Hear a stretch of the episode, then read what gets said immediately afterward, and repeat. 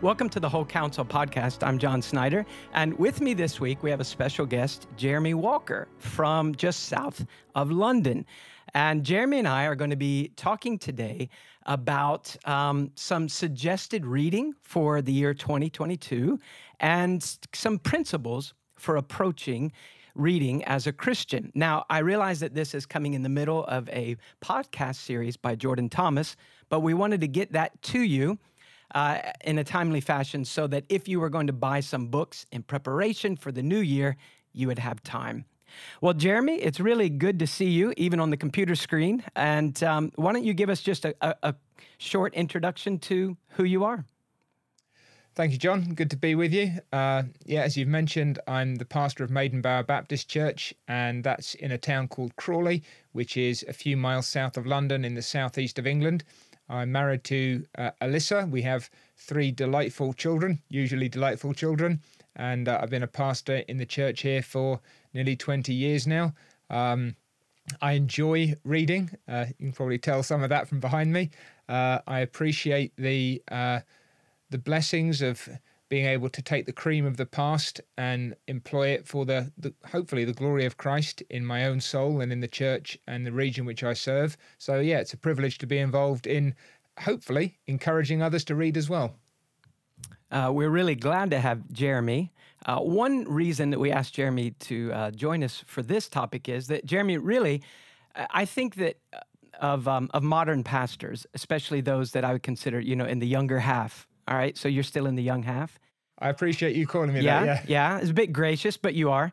Uh, I think that you have demonstrated in your ministry uh, the benefits of continuing to pursue uh, a pretty aggressive plan of reading uh, and, and not kind of have slowed down. So I think that what you would have to add to our, our talk will be a help.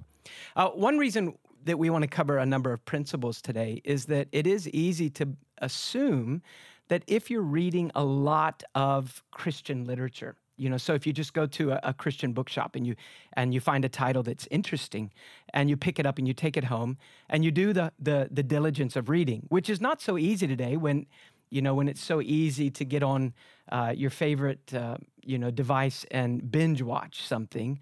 Um, so you know, the thought is that if I am giving time to reading and it's Christian material, then it will benefit my soul. And that is not necessarily true. No, there is a there's a danger there. I think you're absolutely right. In the same way as some people might say, well, just the simple fact that I'm sitting in a church building where I'm hearing good preaching, that must be doing me some good. Well, it should be doing you some good, but the question is, how are you responding to it? What are you doing with that material? So, yeah, simply you know, having all this stuff on the shelves around us, that doesn't actually do any good. We have to engage with it in the right spirit. So, we do want to give some principles for reading today. Um, and probably Jeremy and I, um, coming from very different backgrounds. Jeremy, you grew up under uh, a father who was a pastor and who had good theology. And I grew up in in a, a church and a, a denomination with I had godly parents, but our church probably lacked real clarity. You know, the one that uh, I attended as a child, any any clarity about how to guide your reading. So, a lot of these things I've had to learn just as I go. Um, well, what Jeremy and I want to do is we want to give um, some basic principles, and then Jeremy's going to give six books that he can recommend uh, with one bonus book. And uh, so the books that he'll recommend are to be read in a certain order and one per month. And then I will give six books uh, in a certain order, one per month. And we, we, want to demonstrate by the books that we're recommending kind of a, a way to balance your reading. And we have two very different approaches today. So hopefully, at least one of them will help you. Now, we understand that probably many of you already have reading in your mind. You think, well, you know, in the new year, I'd like to read this or I'd like to pick up this book.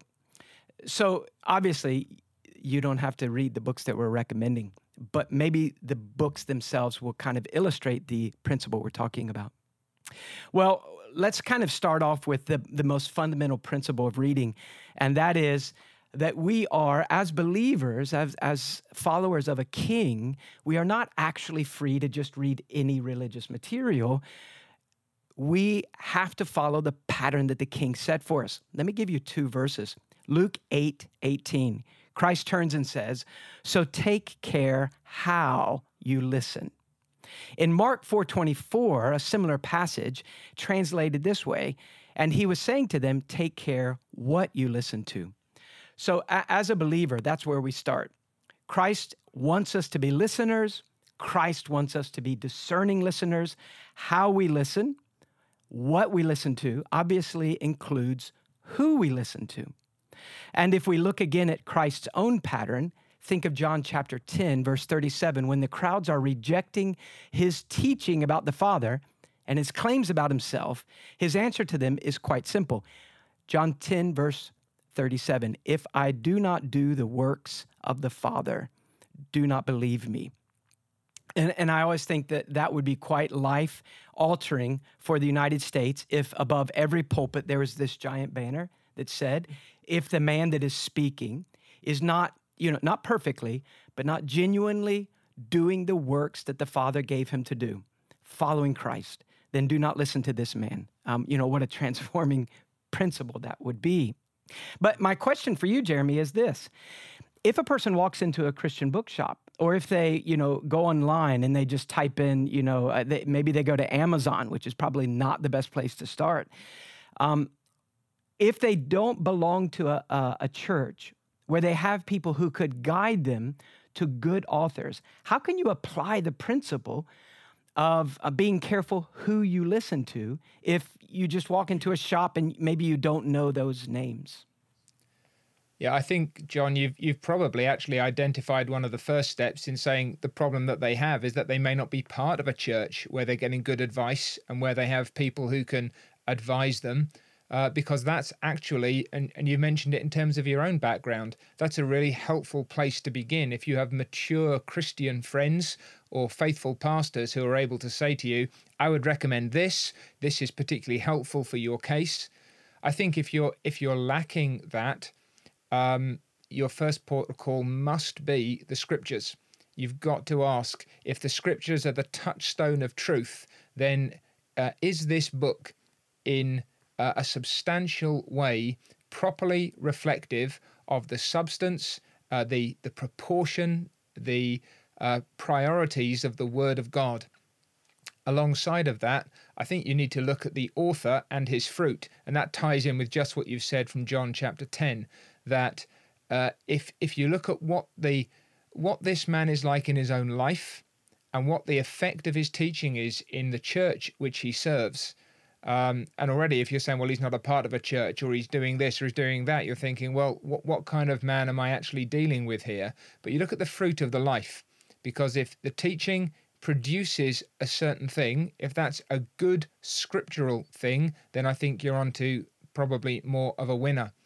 Something else that's really important, I think hopefully this will come out in some of the recommendations that we're making, is that you can develop this kind of uh, network of, books and reading. That as you read a particular book, you might come across another name. Maybe it's in a note, maybe it's a reference, maybe somebody uh, talks about uh, another author, maybe an older author, and you think, oh, now this is a good book, and he's speaking warmly and persuasively of this other author. Maybe I could read them as well. And then, as you've mentioned, the recommendations of faithful mentors and pastors and friends uh, the encouragement, even of a, of a podcast like this, hopefully, uh, being able to say, look, we've done some of the filtering for you, but we want you to profit from from that process that hopefully we've been going through. Yeah, a couple of others that I've had to use in the past, especially as a as a young Christian. Um, if I did not know the name of the author, I would try to look at the publisher. Is it a publisher that we trust? In my mind, there's kind of three categories of publishers of Christian literature. Uh, one is uh, a category where almost everything they publish, you, you can just so wholeheartedly recommend. I think of the Banner of Truth, um, and and, uh, and, there are many others. Um, then there are then there are publishers that kind of are more of a mixed bag, and a lot that they publish are are really just stellar books, and some are not as good, but you know not books that are terrible. And then there's and then there's like a group that's so mixed that you're you're really it you know, one out of 10 books would be good. And um, you just can't trust that publisher. So I, when I was a young Christian, I would look for publishers. Um, I also would uh, look at websites uh, as, as websites came into being because they weren't in being when I was a young Christian. And there are a couple of websites. Uh, my favorite over here is Cumberland Valley Bible Book Service.com. And that's, a, that's kind of a, a discount uh, website that only puts good books on its site. And so I can always send people to that. And if you're in the States, um, I mean, it's just very inexpensive. And so, you know, we've appreciated their ministry for over 20 years. Um, so that's one principle. How do we know who to listen to? Well, like you said, we try to look at the author's life or the fruit of their ministry, especially if they've been dead for a long time. And we want to be careful to as best we can to apply Christ's principles for his subjects. Be careful how and what and who you listen to, and that includes your reading. Another good principle reading being guided by a focus on the great root truths, not just the fruit truths. And what I mean by that is that um, to give the lion's share of our reading to those books which deal with the most fundamental objective realities behind the Christian life. So the character of God, the work of redemption, um, you know, um, the the the walk of the Christian with God. Not primarily running to what I think of as kind of shortcut books or quick fix books. So how to fix your marriage, how to fix your church, you know, etc. Um, Jeremy, how have, how has you pursued reading with regard to kind of root matters and fruit matters? I think that's an important distinction. Uh, I think again we we've already talked a little bit about how uh, the same sort of thing happens with with preaching. You have people who say, "Well, I, I want how-to sermons. Tell me how to fix this, how to do that. You know, five steps to this."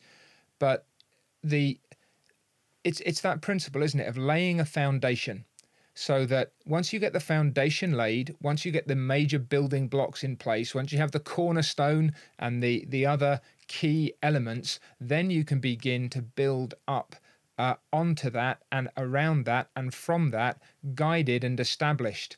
So if you get the bedrock principles right, if you know who God is, if you understand that the nature and the character of the Almighty, if you begin to understand the person and the work of the Lord Jesus, if you're grasping something of the ministry of the Holy Spirit, then there's going to be a fundamental uh, reorientation or calibration so that, with regard to some of these other matters, they are falling more naturally into place.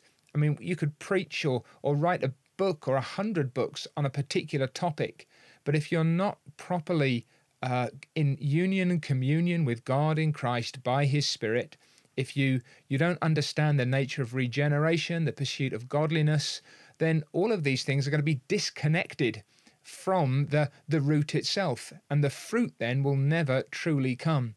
So I, I, I'd agree with you, and we're not saying don't worry about the fruit.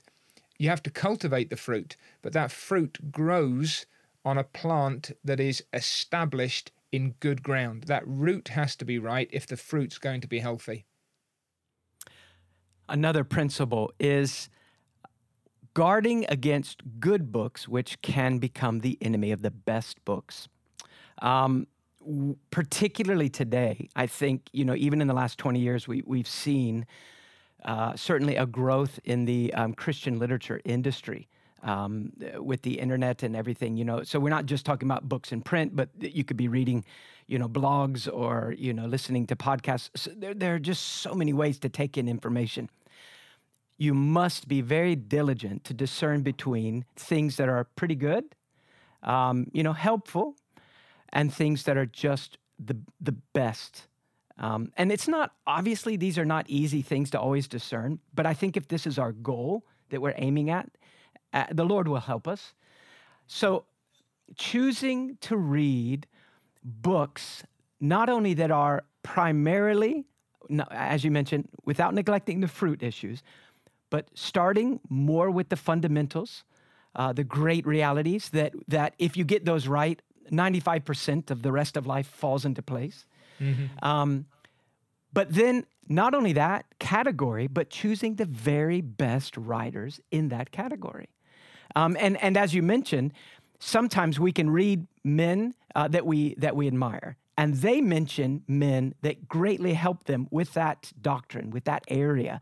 And that, that's a great way of kind of discerning so, which of the books that are on the shelf in front of me uh, or on the website, which of them are really the, the best of the best?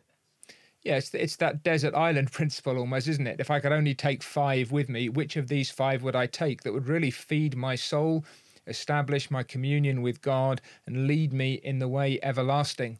One of my uh, privileges slash burdens um, sometimes I'm I'm involved in looking at manuscripts for publishers uh, so you see the range of the things that are coming across. And then I, am a, a, book review editor for the Banner of Truth magazine. And uh, I get sent these books and I have to start filtering them before I even start reviewing them. And then this almost endorsement factory, even amongst uh, good Christian writers and good Christian publishers, where every book has five people who we respect saying, This is the greatest book you're ever going to read on this topic. And the chances are that that's simply not true. And so it really is difficult sometimes, especially if you've got, uh, as we do in our own time, maybe an emphasis on, on what is new, what is current, um, to, to lose sight of the deposit of proven truth that we've got from the best of writing, Christian writing over the centuries, and to, to fall into the trap of, of dipping in here and there on things that are short or shallow or light or easy or accessible, um, and not to put in the hard yards. The reading is is hard work, uh, and as you've said already, the the accessibility of other media that provides a much lighter or apparently more accessible route without necessarily demanding the kind of engagement that real reading does, and therefore doesn't actually always produce the deep benefits of real reading. That's that challenge of discerning what is best and then sticking to that. None of us have time to read everything that we think we probably would or could or should.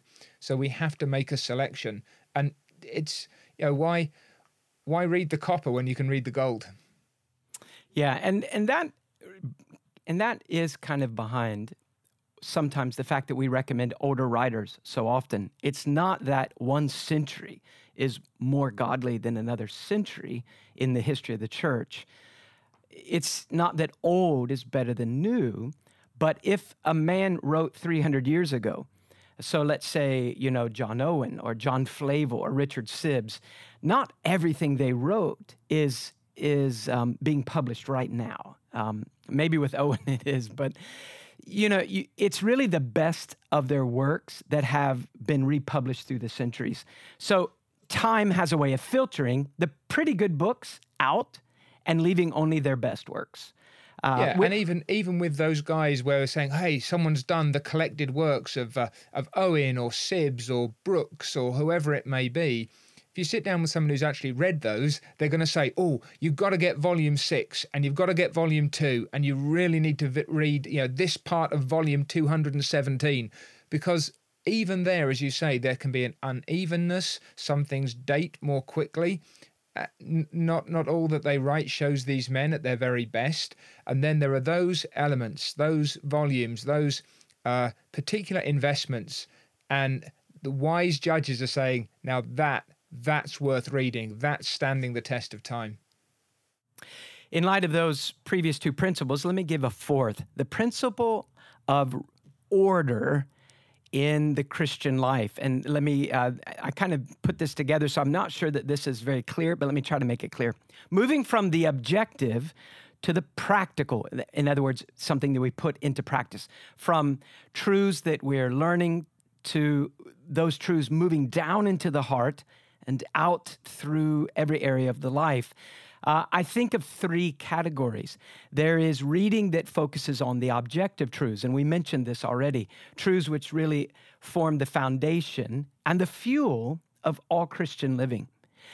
And then there is another category, experiential um, writing. So these are authors that have taken those objective truths and they are presenting them to us in a way that we would consider more devotional. So, you know, you might say in category number one is uh, a book more kind of strictly doctrinal, maybe a systematic theology or a book on one aspect of doctrine.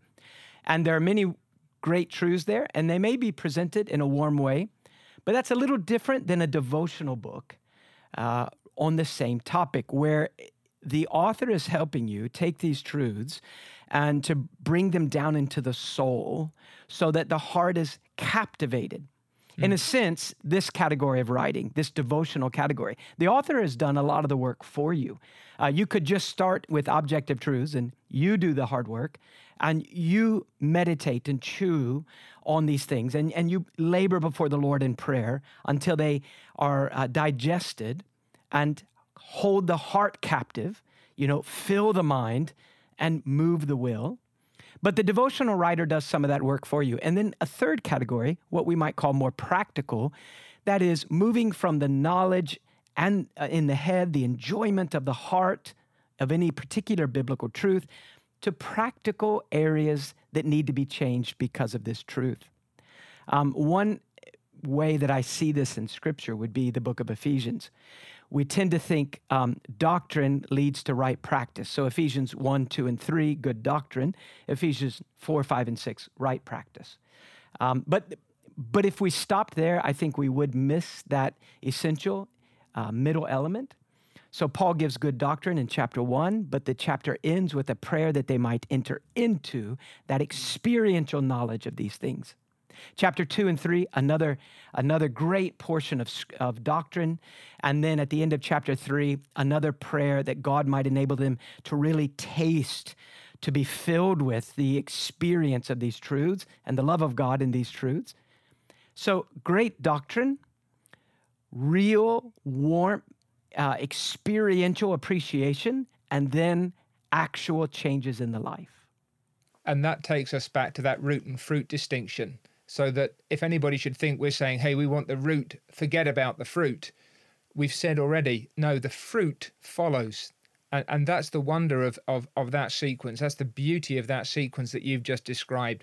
That when you understand the truth, and when the truth, sometimes we talk about, eh, did you grasp the truth? Well, actually, you want to get to the point where the truth grasps you.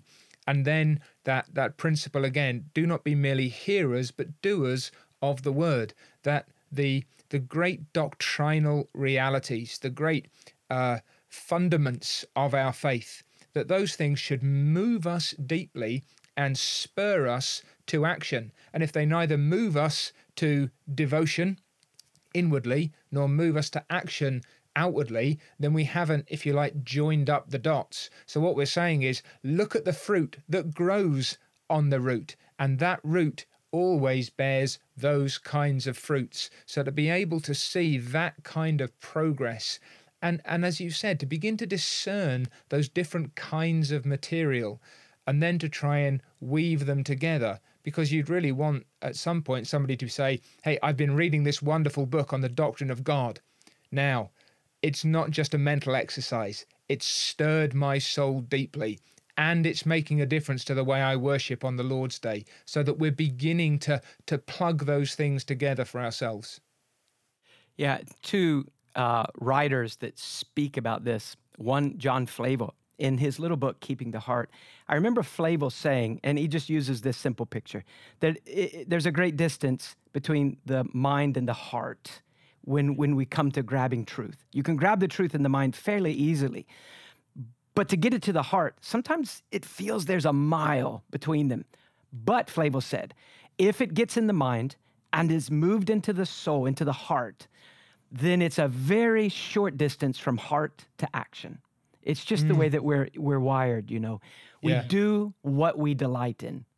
Yeah, and and that's where meditation is key, isn't it, John? That uh, simply to have our eyes pass over the pages, and there are some kinds of reading where we're just saying, "Look, I'm just going through this, I'm getting from the beginning to the end. I just want to pick up a general sense. But the kind of reading we're talking about is is meditative reading, and and I think it was um, Watson who said that meditation is to reading what digestion is to eating. Know, we want this stuff to get into the system and to truly nourish our souls. And when it does, that's when it produces a real change in our hearts. And, and it makes us better husbands and better fathers, better church men and women, uh, better wives, uh, better sons and daughters. It, it, it alters the entire perspective we have and the way that we engage with God and with one another in the world that He's made.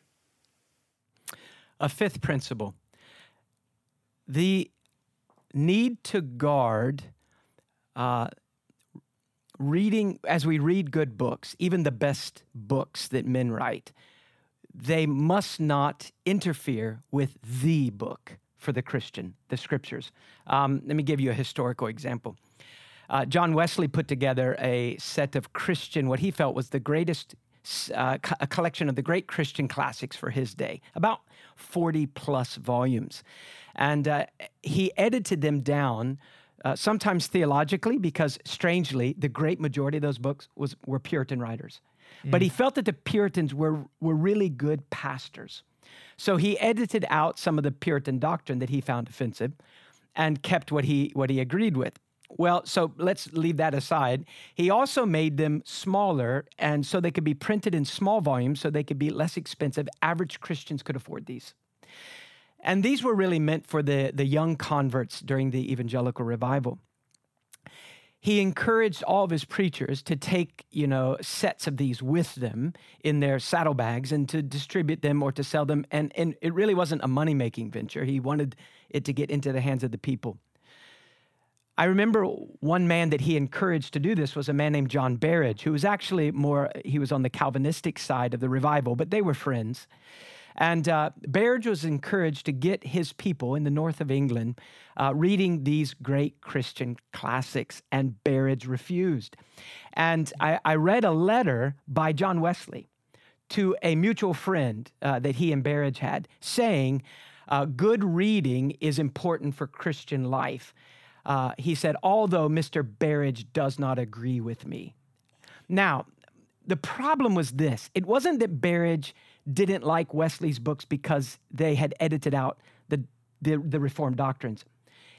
Berridge wrote back to the friend and he clarified the issue. It was that he had people who struggled with reading.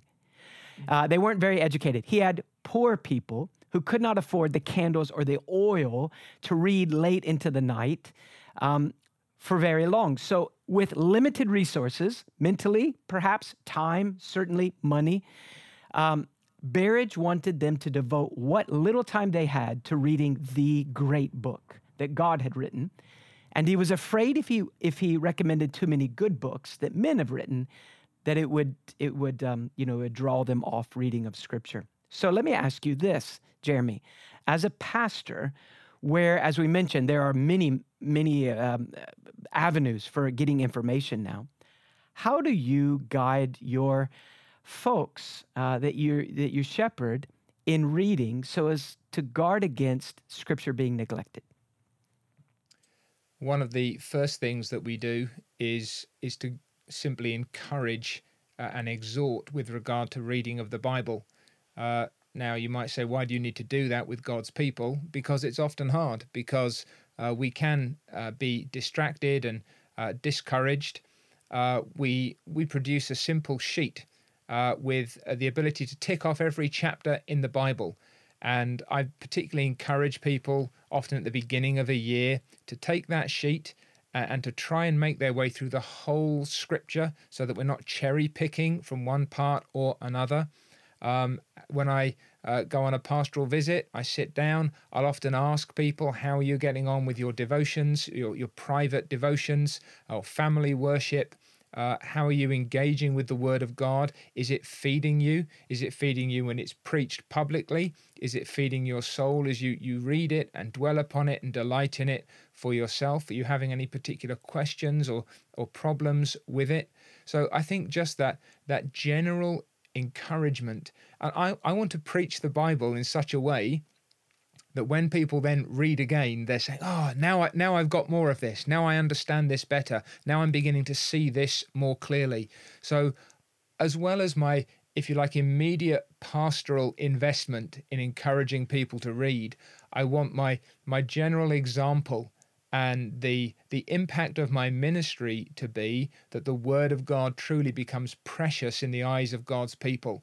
Public reading of the scriptures as well in our church services can be a real help in this regard. Uh, we read Old and New Testament um, morning and evening, uh, the New and the Old. Uh, we read through the Psalms together. We're just coming to the end of, of working our way through Psalm 119 over a course of weeks. You look at the delight that that man takes in the written word of God, more precious to me than thousands of pieces of gold and silver. So, working through that and trying to encourage and, and to pray that that kind of example would get a hold upon our souls and fill us with the same kind of appetite for divine truth. As you mentioned, uh, good preaching drives people back to Scripture in a way that they benefit even more from it. And I think that that's also a good guide for books. Does a book become a substitute for Scripture?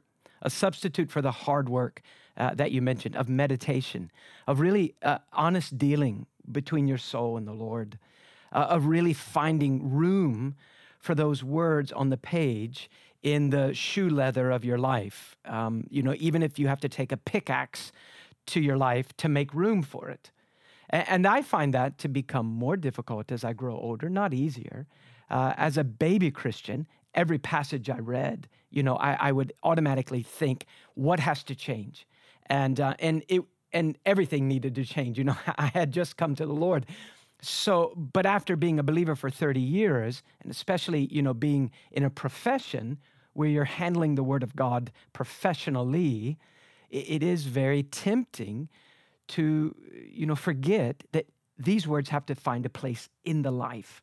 Um, so yeah, I have to I have to read my Bible as a man before I read it as a minister, and I have to prioritize it. And sometimes, uh, but John Bunyan somewhere talks about finding the Bible dry as a stick, and you think, what Bunyan?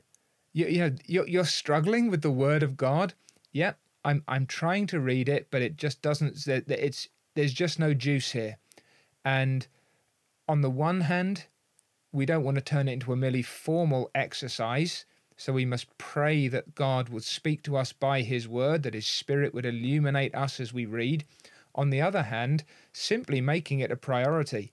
I will have a time every day where, regardless of what I feel as if I'm getting out of it, I will go to the Word of God and I will hear what He has to say. So yeah, there's there's a there's a real challenge, and you you've mentioned that the passage of time as well. When you're when you're a teenager in your twenties, life may seem busy, but then as responsibilities and opportunities accumulate, uh, ensuring that the Word of God remains our priority will perhaps become more of a battle than otherwise. And again, it's love for God that will help us to overcome those obstacles. Well, we're glad you were able to spend the time with us as we looked at some of the principles for reading good Christian literature. We haven't actually completed what we want to say about Christian reading. If you can join us next week, we're going to look at a sixth principle. How do you balance your spiritual diet in light of the five principles that we've already covered today? And then, what are the book recommendations that Jeremy and I would give for 2022? It's not the only books you could read, and you may already have a set of books in your mind that you're wanting to get to. But if you don't have plans, this might help guide your reading. And at least we want to show you, uh, by the books we recommend, how we apply the principles we just talked about.